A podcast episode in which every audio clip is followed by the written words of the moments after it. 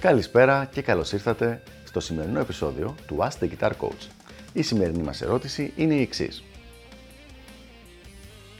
Πολύ καλοί παίχτες, όπως ο Μάρτι Φρίντμαν και ο Άντι James, χρησιμοποιούν περισσότερο τρία δάχτυλα στο παίξιμό τους. Εγώ χρησιμοποιώ τέσσερα, αλλά φοβάμαι μήπως αυτό με κρατάει πίσω. Τι να κάνω; Πολύ καλή ερώτηση λοιπόν και είναι κάτι το οποίο ενώ το έχω συζητήσει με διάφορους μαθητές μου σε προσωπικό coaching, δεν το έχουμε αναφέρει ποτέ στο Ask the Guitar Coach. Ας ξεκινήσουμε με μία φήμη, την οποία την αναφέρει στο email του και ο φίλος, ότι το τρίτο δάχτυλο είναι πιο δυνατό από το τέταρτο. Αυτό δεν ισχύει. Ένα, το τρίτο δάχτυλο, ο παράμεσος δηλαδή, είναι πιο δυνατός όταν έχει γυμναστεί από ένα αγύμναστο τέταρτο μικρό δαχτυλάκι.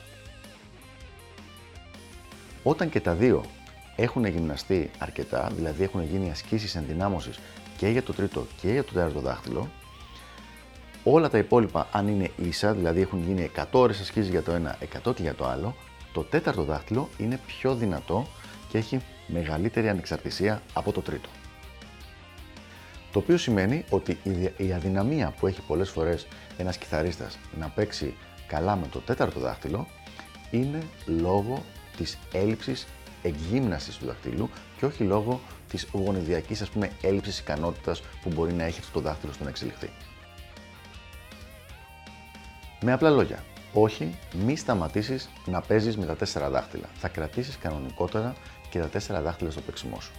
Για την ακρίβεια, πέρα από τις ευκολίες που σου δίνει το να παίζεις με ένα ακόμα δάχτυλο, αντί για τρία να έχεις τέσσερα δηλαδή, το να χρησιμοποιήσει το τέταρτο δάχτυλό σου, αν έχεις σωστή θέση παίξήματος, δηλαδή με τον αντίχειρα πίσω, όπως έχουμε πει σε προηγούμενα επεισόδια του Ask Guitar Coach, το άνοιγμα που μπορείς να έχεις με το τέταρτο δάχτυλο, με το να χρησιμοποιείς αυτό το δάχτυλο, είναι πολύ πολύ μεγαλύτερο από ό,τι θα μπορούσες παίζοντας με το τρίτο δάχτυλο. Οπότε οπωσδήποτε το κρατάς.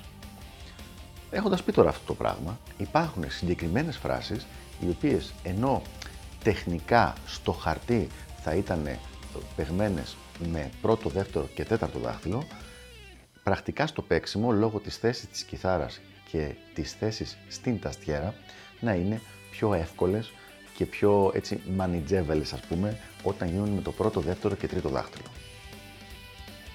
Καταλήγουμε λοιπόν στο εξής. Δεν θα σταματήσεις να χρησιμοποιείς το τέταρτο δάχτυλό σου στον αυτοσχεδιασμό σου, αλλά μάθε και τα σχήματα που χρησιμοποιούν αυτοί οι κιθαριστές, ο Andy James, ε, ο Marty Friedman, πολλές φορές και ο Gus G το κάνει. Μάθε λοιπόν αυτά τα σχήματα και για να μπορείς να τα χρησιμοποιήσεις αυτόνομα, αλλά και για κάτι που πιθανώς να μην έχεις σκεφτεί. Όσο προχωράς το παίξιμό σου και ανοίγονται καινούργιοι δρόμοι στην τεχνική, μία από τις πολύ προχωρημένες τεχνικές είναι το παίξιμο με τέσσερις νότες αναχορδί. Εκεί λοιπόν είναι υποχρεωτικό να χρησιμοποιείς και τα τέσσερα δάχτυλα, καθότι είμαστε τέσσερις νότες αναχορδί. Και το να έχεις κάνει μία, να έχεις εξελίξει, να έχεις κάνει μια προηγούμενη μελέτη στο 1, 2, 3 δάχτυλο, θα σε βοηθήσει πολύ όταν φτάσει εκείνη η στιγμή. Οπότε δεν παρατάς το τέταρτο δάχτυλο, αλλά γυμνάζεις και αυτά τα σχήματα που έχεις δει από τους κιθαριστές που τόσο θαυμάζεις. Αυτά λοιπόν από μένα για το συγκεκριμένο θέμα και τα λέμε στο επόμενο Ask the Guitar Coach. Γεια χαρά!